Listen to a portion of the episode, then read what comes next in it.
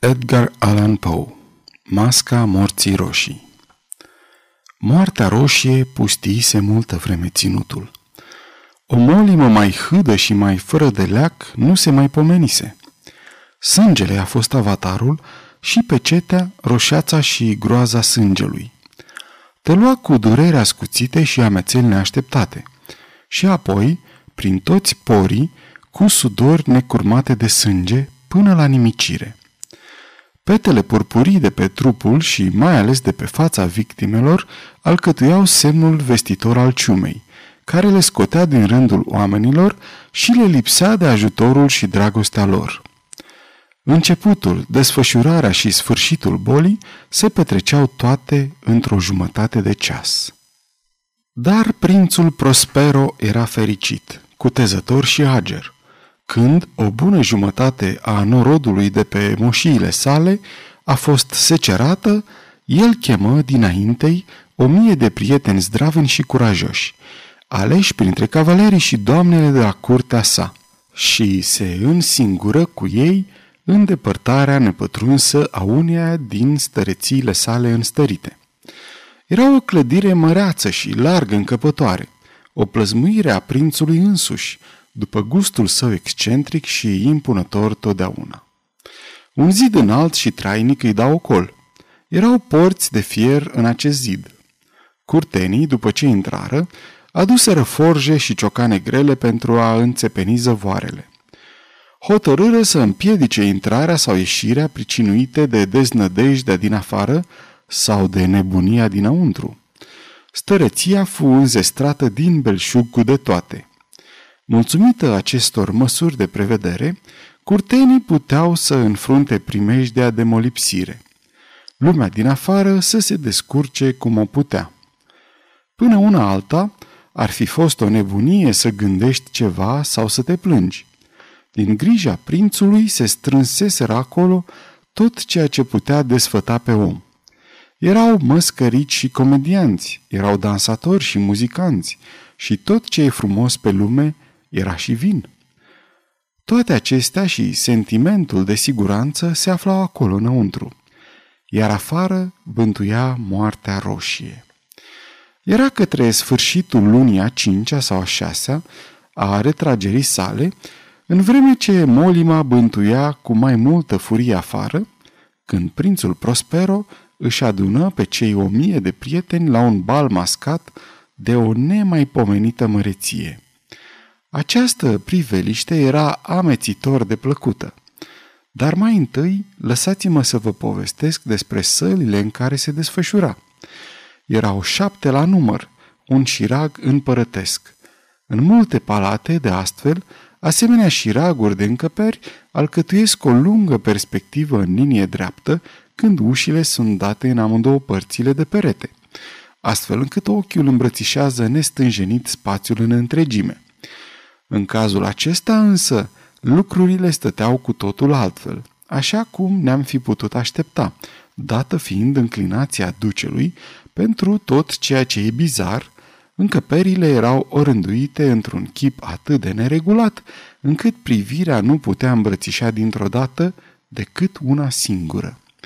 La fiecare 20-30 de pași era câte o cotitură neașteptată și la fiecare cotitură câte o priveliște nouă.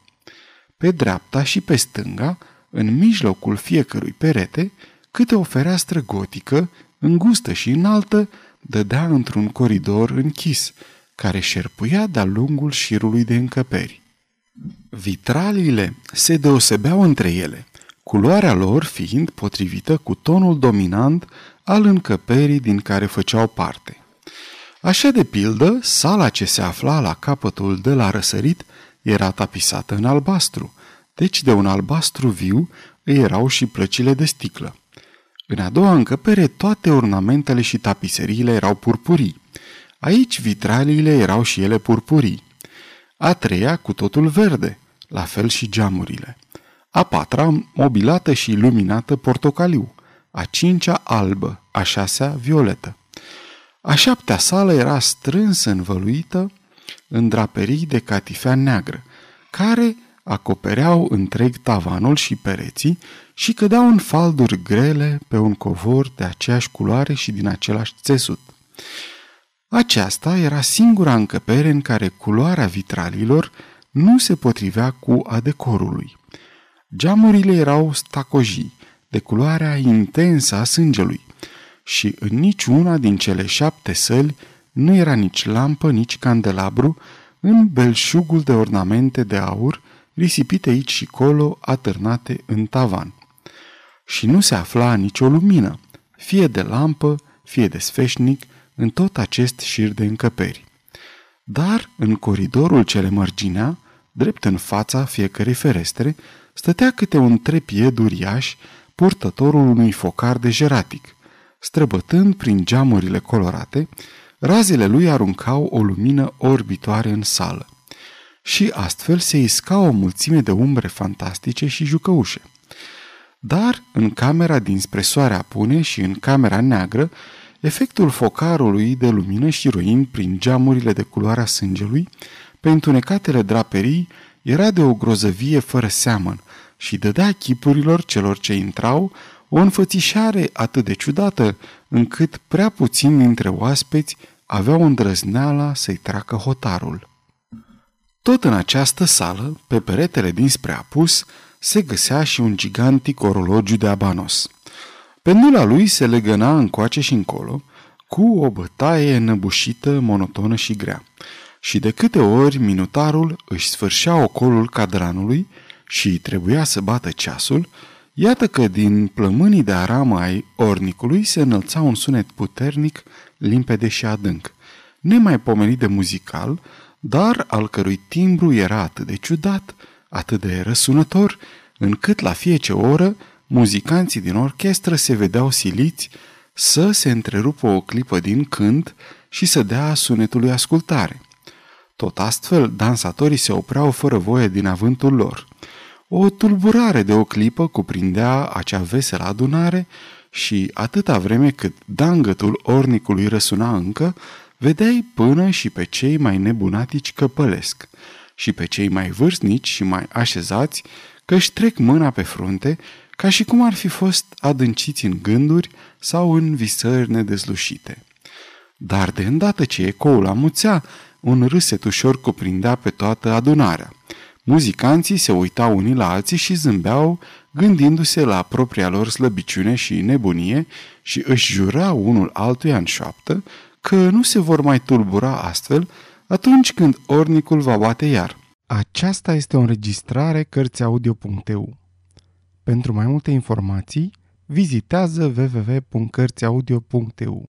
Și iată, după trecerea altor 60 de minute, care cuprind cele 3600 de secunde ale timpului în zbor, răsunau din nou bătăile ceasului și iar se isca tulburarea, tremuratul și îngândurarea de mai înainte.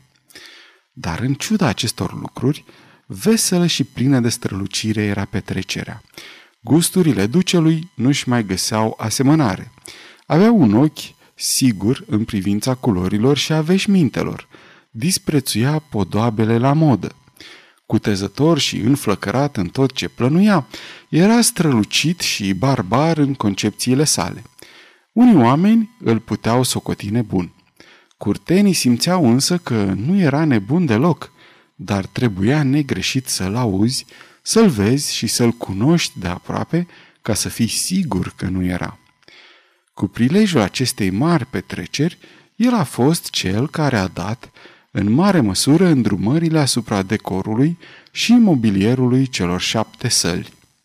Și gustul său, călăuzitor, a hotărât în privința măștilor și a costumelor. Desigur, totul era grotesc. Totul era învăpăiat și strălucit, hazliu și fantastic, în felul celor ce s-au văzut mai apoi în Hernani. Se vedeau figuri fanteziste, în veșminte și zorzoane fistichii.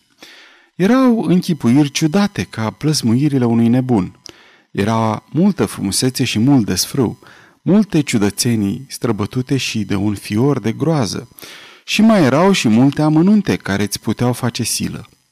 Și pretutindeni, printre cele șapte camere, sumedenie de vise se perindau și visele acestea se frământau încoace și încolo, răsfrângând în ele culoarea încăperilor, bătând tactul năpraznice orchestre, ca și cum muzica n-ar fi fost decât ecoul pasului lor.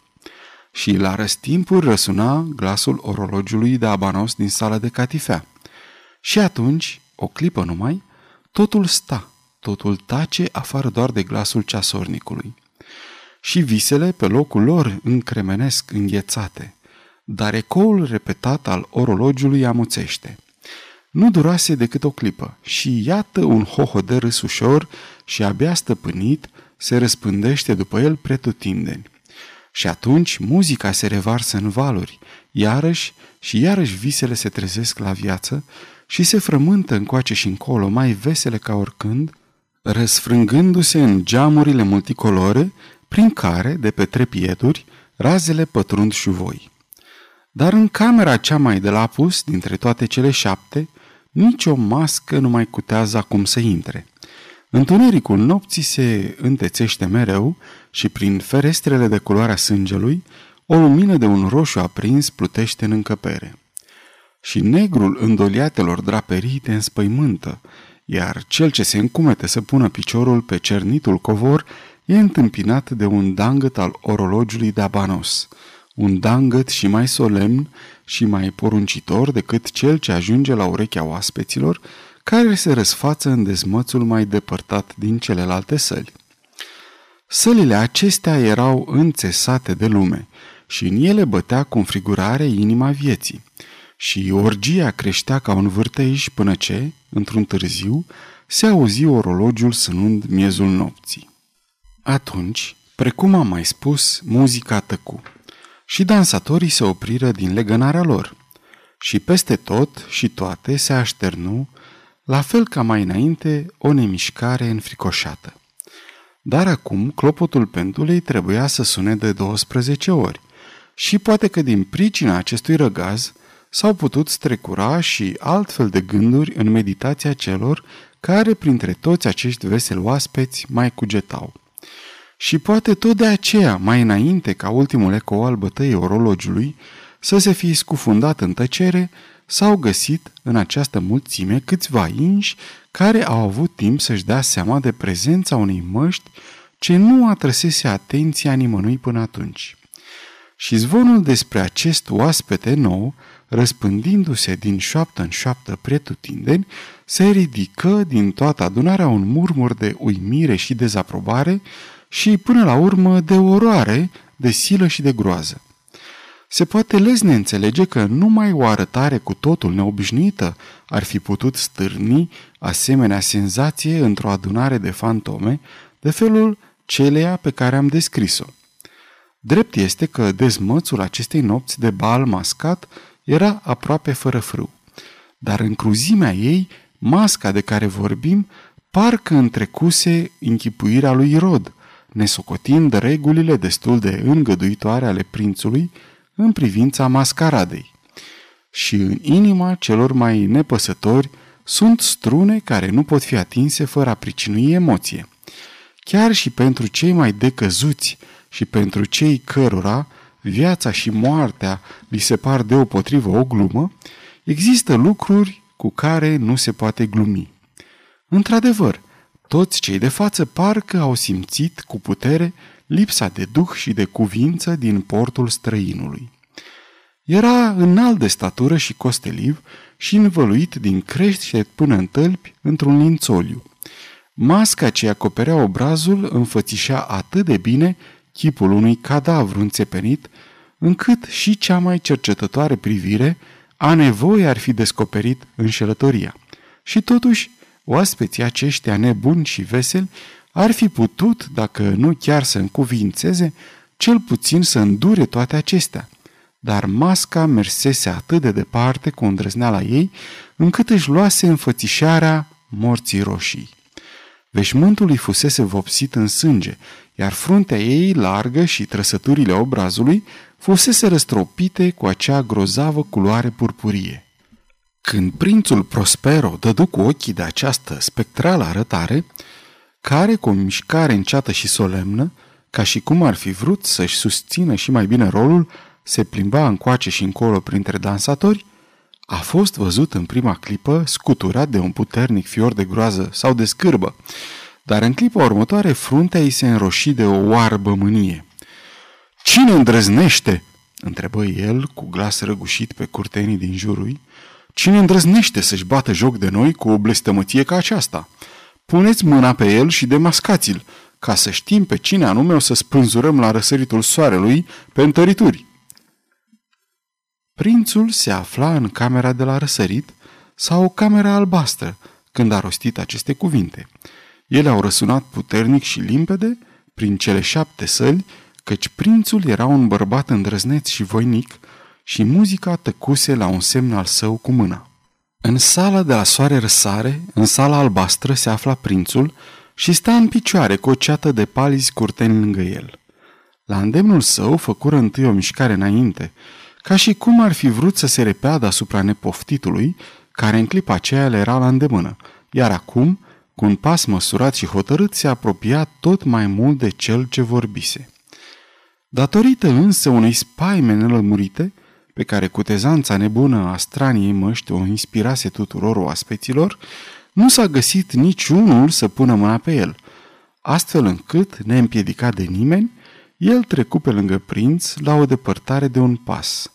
Și în vreme ce, ca un singur om, mulțimea oamenilor se retrăgea din mijlocul încăperilor către pereți, el își văzu de drum fără oprire, dar cu același pas solemn și măsurat, care îl deosebise din capul locului, din camera albastră în aceea roșie, din camera roșie în aceeași verde și din cea verde în acea portocalie și din aceasta în cea albă și până în cea violetă, fără să si fi făcut o încercare de a-i ține calea.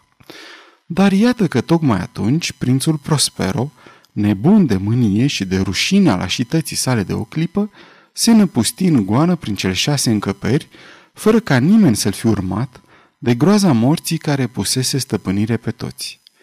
Ținea în mână un pumnal amenințător și în vijeliosul său avânt se apropiase la doi pași de străinul ce se rătrăgea mereu, când, iată, acesta din urmă, ajuns la capătul sălii de catifea, se întoarse odată și își înfruntă urmăritorul.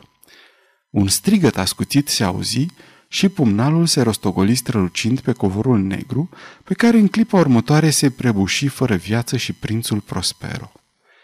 Atunci, cu năpraznicul curaj al deznădejdii, o mulțime mare de oaspeți se năpusti deodată în sala cea neagră, punând mâna pe nepoftitul, a cărui înaltă statură se ținea nemișcată și țeapănă la umbra orologiului de abanos.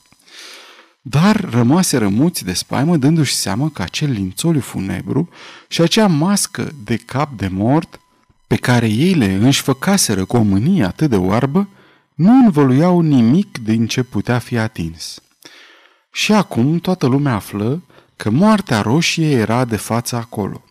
Sosise pe drum de noapte ca un tâlhar și unul după altul se prăbușiră veseli oaspeții în sălile orgiei lor, așternute cu o rouă de sânge, și fiecare dintre ei muri în deznădăjduita înfățișare a prăbușirii sale. Și viața orologiului de Abanos se stinse odată cu viața celui din urmă dintre veseli oaspeți. Și flăcările trepiedelor și-au dat și ele sfârșitul. Și bezna și ruina și moartea roșie își întinseră peste tot și peste toate nemărginita lor stăpânire. Sfârșit.